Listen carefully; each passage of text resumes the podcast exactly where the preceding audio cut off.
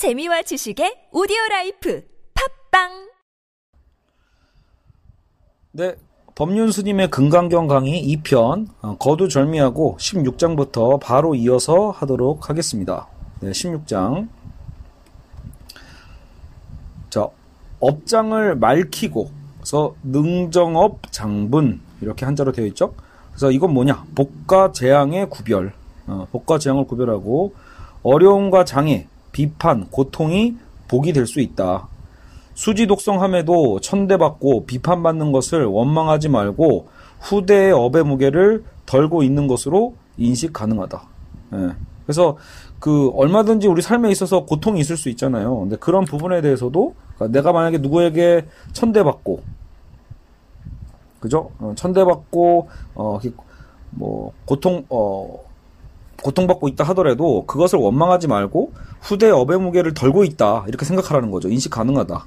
재앙이 다가오면 그동안 진 빚을 갚는, 갚는 좋은 기회로 여길 수도 있다. 그러니까 모든 게 결국은 어, 불교에서 고통과 집착 이것을 벗어나는 것은 결국은 내 생각의 어떤 부분들이 있어요. 사실 요즘 학생들이 본다라면 어 이거 너무 그냥 정신승리 아닌가요?라고 어, 가볍게 얘기할 수도 있을 것 같아요. 좀 불만스럽게도 볼 수도 있겠죠. 네, 그런 부분도 없지 않아 있을 수 있지만 사실 그렇게 지금은 너무 심플하게 제가 이제 정리하고 있는 거기 때문에 어, 사실 이 안에 어떤 깊이와 깨달음들이 있겠죠. 그래서 어, 지금의 어떤 현재의 고통이 있다 할지라도 그 고통에 집착하는 게 아니라 어, 좋게 바꿀 수 있는 그 노력들도 그 행함 실천들도 필요한 것들이죠.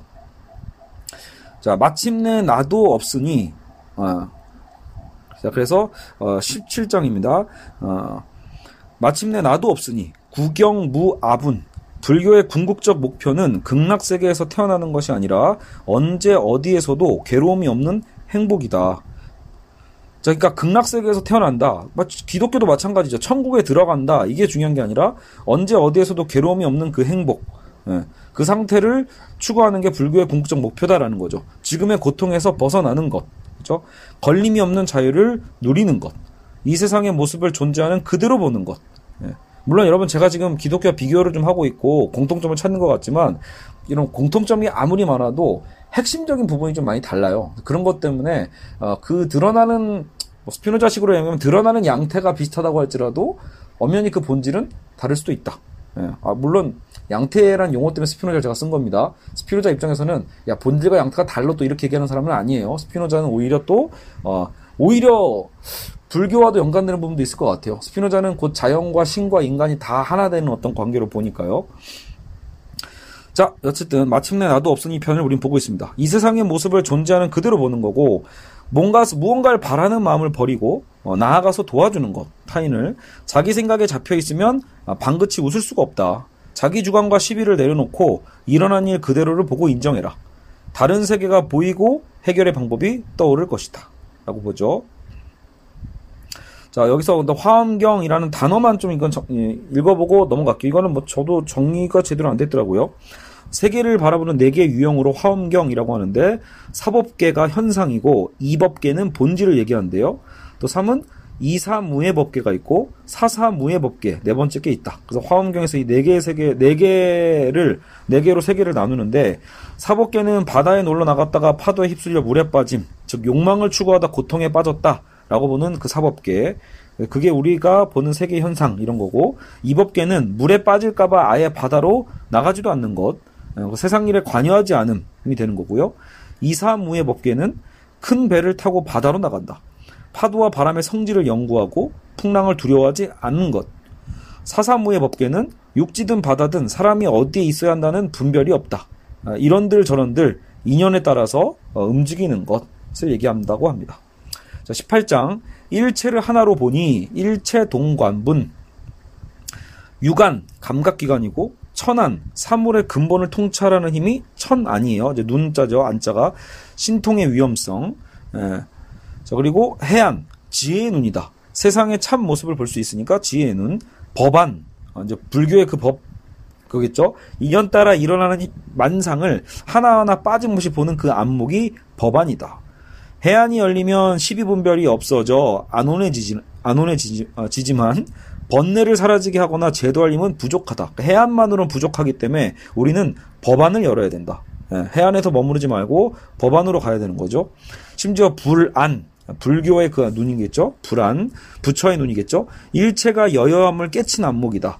붓다의 직연, 일체가 다 같음, 주객의 구분이 없음의 어떤 경지라고 볼 수 있겠습니다. 과거는 내 생각 속에 있는 겁니다. 내가 과거를 일으키지 않으면 과거는 나를 괴롭힐 수 없습니다. 진짜 이 굉장한 관념론이에요. 그러니까 쉽지 않은데, 그러니까 사실 과거에 매어서 고통받는 자들이 많이 있잖아요. 근데 그럼에도 불구하고 이제 불교에서는 바로 어, 어떻게 보면 전공법일지도 몰라요. 근데 이제 과연 그게 쉽냐라고 할 때 쉽지 않기 때문에 보통 우리는 도움이 필요하고 조력이 필요한 거겠죠. 사실 우리는 답을 알고 있음에도 불구하고 이 답을 내가 혼자서 얘기할 때는 되지 않을 때가 많아요. 그래서 이런 것 때문에 아마 불교에서는 그 수양이 필요한 게 아닐까, 그것을 필요로 하는 게 아닐까 싶어요. 한편으로 그래서 우리는 이렇게 뭔가 조력자나 멘토를 필요로 하는 이유가 그런 거겠죠. 이미 마음속에는 알고 있던 답이지만 타인이 얘기해 줄 때 뭔가 확 와닿을 때가 있잖아요. 그죠? 그런 부분이 아닐까. 자, 미래는 실현되지 않은 시간, 근심 걱정, 기대는 역시 현재의 내 마음의 문제다. 망상, 결국 뭐예요? 중요한 건 불교에서 중요한 건 현재예요. 괜히 과거에 매이는 것도 미래에 대한 걱정도 불필요하다고 보는 거죠. 마음은 매 순간 끊임없이 일어났다가 사라지는 것이 마음이다. 그러니까 마음에도 실체는 없다. 일체 유심조. 편치 않은 그 마음을 가져와라. 그러면 편하게 하겠다. 19장 법계를 교화하다. 법계 통화분 부처와 중생, 번뇌와 보리, 주관과 객관, 본질과 현상은 경우 아까 뭐 아까도 얘기했지만 상이에요, 상. 하나의 상일 뿐이다. 일체가 한 몸이고 하나이며 일체 동관이다. 그래서 서구의 이분법과 어쨌든 이 불교에서 말하는 이론론과의 차이가 여기서 드러나죠. 자, 그러나 베풀고 주기만 하면 나의 욕구는 어떻게 되는가? 음, 얻는 것이 무엇인가? 그렇다고 또 얻으려고만 하면 불쌍한 존재로 전락한다는 뜻이다. 베푸는 마음을 내되 집착해서는 안 된다. 타인과 비교하는 행복, 욕망의 사슬을 끊어야만 한다. 20장. 색을 떠나고 상의 여유고 이색 이상분 마음이 청정하면 세계가 청정하다. 나의 생각을 벗으면 세상은 그 나름의 차이와 개성 있는 그들의 모습으로 그대로의 모습으로 드러난다. 자, 계속 비슷한 말을 하고 있지만 또 여기서 좀 뭔가 차이가 있다라면 그 나름의 차이와 개성이 그대로 보인다라는 말이 나오죠. 그러니까 결국은 우리가 색을 바라보는 세계에 대한 어떤 이 우리가 잘못된 틀, 그 관, 상을 벗어나면 결국은 세계 그대로에 있어서 나름의 차이와 개성 있는 모습이 드러난다. 이건 우리가 사람을 볼 때도 마찬가지겠죠. 예, 우리가 만약에 어떤 학벌을 중심으로 보고 집안을 중심으로 보거나 아파트를 중심으로 사람을 판단한다라면 당연히 안 보이죠. 그 상에 매여 있으니까. 그 사람 자체의 그 차이와 개성 있는 그들의 모습을 우리는 못 보고 있다라는 거죠. 유녀들의 출가를 받아줌 실상은 더럽다고 할 본질도 없기에 누구나 수행자가 될 수 있다. 여기서 아마 그 유녀들은 마치 그 그 기독교 예화에서도 그 창녀에 대해서 예수님이 받아주시는 것처럼 사실 불교에서도 그런 출가를 받아주는 거에 대해서 누구나 될 수 있다고 했죠. 아까도 얘기했지만 누구나 부처가 될 수 있기 때문에 그 신분과 과거는 중요하지 않다라고 보는 거예요. 법은 인연 따라 설해지는 것일 뿐 제각기 다른 원인이 있기에 절대적 해결책이 있지 않다. 21장 설할 것이 없는 설법 비설 소설분 스스로 체험하고 경험하라. 다만 부처님의 법에 근거해서 확인을 받으라는 거죠. 그러니까 부처님의 설법을 통해서 계속 듣기만 하라는 게 아니라 결국은 체험하고 경험해야 되는 거고 그것을 법에 근거해서 확인하라라는 거죠. 부처님의 불법에 의해서 중생과 부처가 따로 있지 않으니 다 일심에서 일어난다.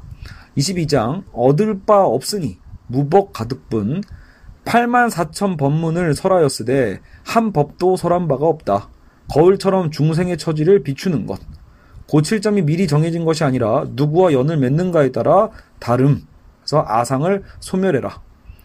23장 청정한 마음으로 선을 행하다. 정심 행선분.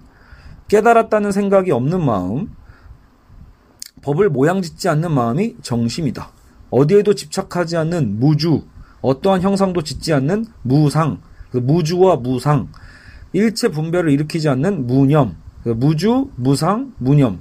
사실 이 정의를 알아두면 되게 도움이 될 것 같아요. 그래도. 예, 그래서 어디에도 집착하지 않는다. 형상도 짓지 않는다. 분별을 일으키지 않는다. 그래서 무념, 무상, 무주 뭐 이렇게 나오잖아요. 음. 그냥 내려놓고 벗어나기. 24장 복과 지혜는 비교할 수 없나니 복지 무비분. 자 여기서도 참 논쟁될 부분이 있을 것 같아요. 저도 그래서 밑줄을 쳐놨잖아요. 이 당시에도 학생들과 이거 갖고 토론했던 것 같거든요. 성추행 당했을 때 더러워진 것은 무엇인가? 아무것도 없다.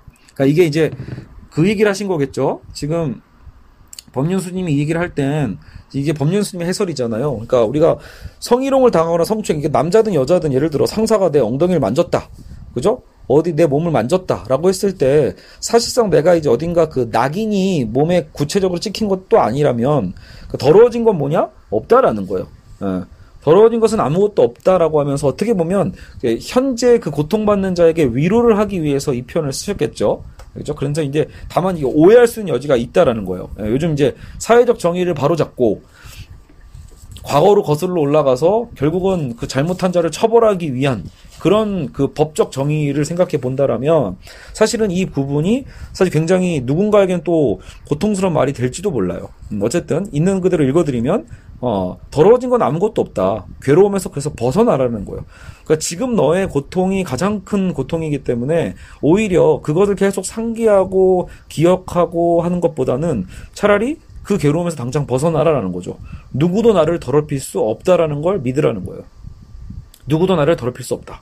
예. 내가 지금 살아있다라면, 내가 지금 건강하다라면, 사실상 나는 이제 그 어떤 그 과거의 어떤 상처, 그것도 일종의 상이고 집착이기 때문에 벗어나야 된다라는 겁니다. 한편으로는 굉장히 혁명적인 사고이면서도 또 한편으로는 지금 우리가 얘기하는 어떤 사회적 정의와 바로잡음에 대해서 생각한다라면 굉장히 또 아, 논란이 될 수 있는 표현일 수도 있어요. 학벌, 병, 이혼, 자식 없음, 불임, 실패, 실직 모두가 나를 괴롭힐 수 없고 더럽힐 수도 없다. 나의 가치를 떨어뜨리지도 않는다라는 거예요. 결국은 인간 그 존재 자체에 대한 가치를 인정하고 있는 거겠죠. 자, 25장 넘어갈게요. 교화하여도 교화함이 없음이 화무소화분 주면서도 무심, 안 주면서도 무심, 없으면 안, 없으면도 안 주면 그만. 어, 중생을 교화해도 교화한다는 생각이 없는 행, 그 무의의 행함이 중요하다는 거죠. 자, 뭔가 무의의 행, 이게 되게 중요한 거죠. 음, 인연, 우연한 일은 없다. 이미 일어난 일은 돌이킬 수 없지만 원인을 찾아 반복되지 않도록 하는 것. 자, 우연한 건 없지만 이미 일어난 일은 돌이킬 수도 없지만 원인을 찾아 반복되지 않도록 하는 것. 계율을 지킨다는 것은 바로 그 노력을 의미한다. 화가 생긴다는 것은 매사를 분별하고 자신이 옳다고 생각하기 때문이에요.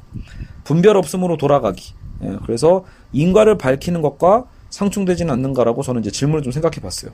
그래서 화가 생긴다는 것은 매사를 분별하고 자기가 옳다는 생각하니까 분별 없음으로 돌아가라. 위에서는 원인을 찾으라고 했는데 여기서는 분별 없음으로 돌아가라고 했기 때문에 위에 있는 것과 오히려 좀 상충될 수 있는 여지가 없는가 네, 이렇게 약간 좀 질문을 던져봤습니다. 인과 연이 부딪혀야만 과가 일어난다. 인연과 아, 그래서 씨앗과 밭이 만나 열매를 맺는 것. 이, 인연, 그러니까 그 열매할 때 그 과정. 문제 상황이 있을 때 객관적 상황을 바꿀 것인가, 나의 내부 원인을 찾아 바꿀 것인가. 자, 여기서 굉장히 적나라한 얘기가 나온 거예요. 진짜로 이게 약간 불교가 관념론에 가깝다라는 걸 보여주죠. 객관적 상황을 바꿀 것인가, 내부 원인 바꿀 것인가. 상황에 따라 맞출 수 있다. 연을 따라 인을 바꾸거나 인을 따라 연을 바꾼다. 하지만 가장 근원적 관점에서 보면 인을 소멸시키는 것이 좋다라는 거죠. 상에 집착하는 업식을 소멸하는 것. 그래서 일단 우선적으로는 분명히 우리 내부 원인을 바꾸는 것에 더 포커스를 두는 것 같아요.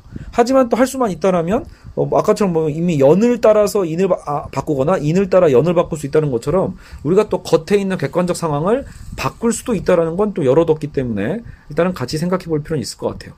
나를 비워서 인을 없애면 어떤 연을 만나도 흔들리지 않는다. 그래서 결국은 저도 여기다가 또 질문을 해놨지만 결국 모든 만사가 사회보다는 개인의 문제로 보는 것일까? 왜냐하면 나만 괜찮으면 되는 거니까요. 그래서 이런 측면이 없지 않아 있다.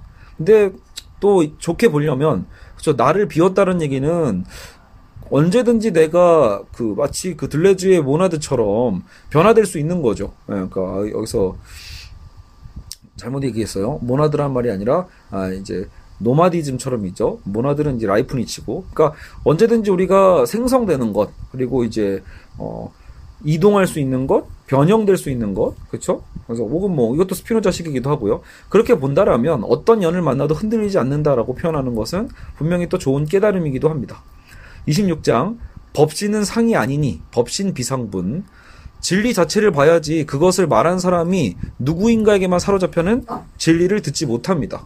예, 그러니까 진리 자체를 보려고 해야지 누가 얘기했는가. 자꾸 어떤 우리는 권위만 볼 때가 있죠. 아, 굉장히 유명한 사람이야라는 것 하나 때문에 거기에 집착할 수도 있단 말이에요. 진리를 들어라. 27장은 설명도 제가 안 했네요. 끊어짐도 아니고 멸함도 아닌 무단 무멸분. 그래서 끊어짐도 아니고 멸함도 아니다. 내용을 제가 아마 별 내용이 없어서 정리를 안 한 것 같아요. 28장 받지도 탐하지도 않는 복덕 불수불탄분 아이를 낳아 기르는 엄마의 마음이 보살의 마음이다. 왜냐면 거저 주는 거고 그냥 어떻게 보면 내가 할 바를 하는 거죠. 바라는 마음도 탐하는 마음도 없는 그 상태가 보살의 마음이다. 이런 의미로 어, 엄마의 마음으로 비유를 했어요. 본래 아이와 엄마가 또 한 몸이었기 때문이기도 하죠. 자, 이제 저는 이제 그럼에도 자녀에게 기대하는 부모의 욕망이 자꾸 돋아나는 게 문제다라는 거죠. 사실 이제 그거 저차에서도 우리는 벗어나야죠. 그렇죠. 29장 위의가 적정하니 위의 적정분. 그래서 열에 온바도 없고 간바도 없이 오직 여혀의 법의 실상에 안주해 있다. 온바도 없고 간바도 없고 오직 여혀의 법의 실상에 안주해 있는 것. 열에는 모든 욕구를 여의고 그 행위 물과 같고 그릇과 같은 무의의 행위다. 그래서 집착이 없어 무소행을 실천하고 무주상보시를 행하며 무루복을 짓는다. 아까 무루복이 뭐였죠? 어떤 영원한 복이었죠. 그래서 상을 짓지 않는 보시를 행하면서 결국 우리는 영원한 복에 깃드는 것이 열애다. 남을 시비하는 옳고 그름을 구분하고 분별을 일으키지도 않는 것도 중요하지만 분별을 일으켰던 자기를 탓하지 않는 것도 중요하다. 예. 그러니까 끊임없이 지금 뭐 자책감과 자괴감에 빠지는 것도 어, 안 좋다라고 보는 거죠. 똑같은 어리석음을 짓지 않으려는 노력을 하면 된다라는 거죠. 자꾸 그러니까 과거에 주착을 하지 말라는 거예요. 이미 내가 잘못했다라는 것을 알았으면 그걸로 바로 실천하면 될 문제지 잘못한 것을 계속 곱씹으면서 어리석다라고 비판하는 것도 어, 그죠? 더 어리석음이겠죠. 자, 30장. 하나로 합한 이치, 1합 이상분. 세상에 근원 물질은 없다. 그러니까 정말 대놓고 어떻게 보면 근원 물질이 없다라고 한 것은 서구 철학에서 어떻게 주로 얘기했던 그 실제론에 대한 반박이죠. 예. 근원 물질, 뭐 아르케 이런 거 없다라는 거잖아요. 예. 지금 모습을 드러내는 인연에 따라 나타나는 이름일 뿐이다. 이거 유명론이죠. 이름뿐이다. 인연에 따라서 같거나 다르다고 할 만한 본질적 실체가 존재하는 것이 아니다. 우리의 의식도 바깥 세계로부터 영향을 받아서 이루어진 것이고 내 취향도 그렇다라는 거죠. 그러나 세계가 실제가 아닌 줄을 알면 오히려 의식이 환경의 영향을 받지 않는다. 그래서 그리고 다만 늘 나로부터 시작해야 된다. 내가 변해야 세계도 변하는 것이다.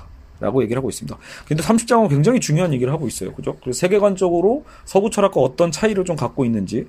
물론 여러분 서구 철학 안에서도 이러한 비슷한 관점들이 있지만 실제로 서구 철학과 사상이라고 할 때 보통 이 본질론에 대해서 실제론에 대해서 많이들 중심으로 얘기를 하거든요. 자, 31장 직견을 내지 아니하니 직견 불생분 본래 나쁜 사람이 있는 것이 아니라 지금 나에게 나쁜 영향을 끼치니 그렇게 생각하는 것. 본래 나쁜 사람이 있는 것이 아니라 지금 나에게 나쁜 영향을 끼치니 그렇게 생각하는 거다. 이 또한 상이고 객관이라고 믿는 착각이다. 무슨 말이죠? 본래 나 아까 본래적인 게 없다라고 30장에 되겠잖아요. 그러니까 본래 나쁜 인간도 없고 본래 선한 인간도 없는 것일 거예요. 그렇기 때문에 항상 우리는 지금이 중요하고 지금에서 우리가 그것을 선한 영향을 끼치려고 하는 게 중요하죠. 지금 나에게 나쁜 영향을 끼치는 사람을 보고 우리는 저 사람은 본질이 나쁜 사람이야라고 할 수 없다라는 거예요. 그것도 나의 상짓기에 불과하죠. 상을 짓고 견해를 더하는 문제들이고 상을 내려놓아야 한다는 어, 또 다른 상에 잡히지 않도록 일체를 내려놓아야 우리는 자유를 얻을 수 있습니다. 32장 상을 취하지 않으면 자 벌써 마지막이네요. 상을 취하지 않으면 어, 여여 부동이리 여여 부동이라 이렇게 얘기를 하고 있네요.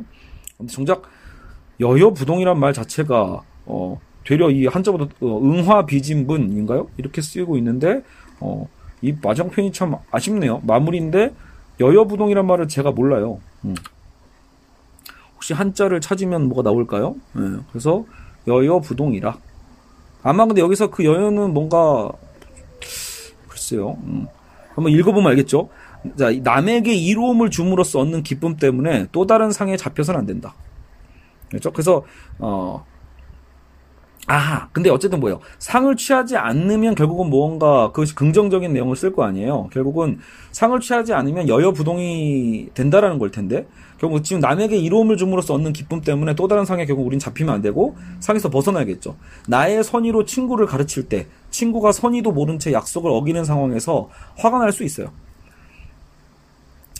이는 어, 내가 너를 위해 법을 전하고 있다는 상을 이미 가지고 있기 때문에 그렇다는 거죠. 야, 내가 너를 위해 지금 이렇게까지 해주고 있는데 라는 상을 내가 이미 짓고 있기 때문에 에, 에, 그 친구가 내 선의도 모른 채 어기고 있다라고 해서 화를 낼 수 있다라는 거죠. 그러니까 거기에 빠지지 말라라는 거예요. 마음속에 상이 없으면 열 번을 어긴다 해도 아무 섭섭함이 없다라는 거예요. 내가 보기에 좋은 것을 상대에게 강요하는 것은 사랑이 아니라 결국 욕심일 뿐이다. 이것도 되게 중요한 표현이죠.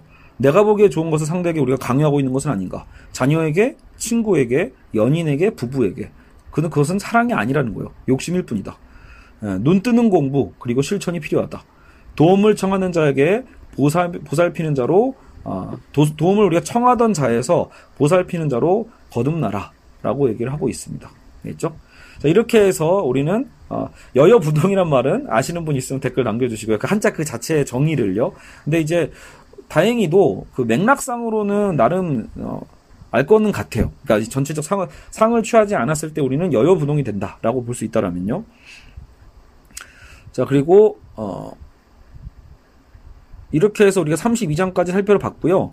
이제 그 주제별로 제가 이 지금 정리해 놓은 32장의 어떤 이 정리를 다시 제가 주제별로 모아 가지고 재편집한 것이 또 파일이 있거든요. 그래서 한 번은 또 그걸 갖고 이제 그러면 불교의 이 금강경 하나 갖고 우리가 모든 불교 어떤 사상상에 대해서 얘기할 수는 없겠지만 그래도 뭔가 그동안 우리가 공부해왔던 또 서구 사상과 어떻게 또 차이가 있거나 공통점이 있는지를 또 살펴보기에도 좋은 기회이기 때문에 한번 또 시간을 내서 그 부분도 따로 한 편을 만들도록 하겠습니다. 어쨌든 법륜 스님의 금강경 그 강의에 대한 짧은 정리 이렇게 마무리하도록 하겠습니다. 감사합니다.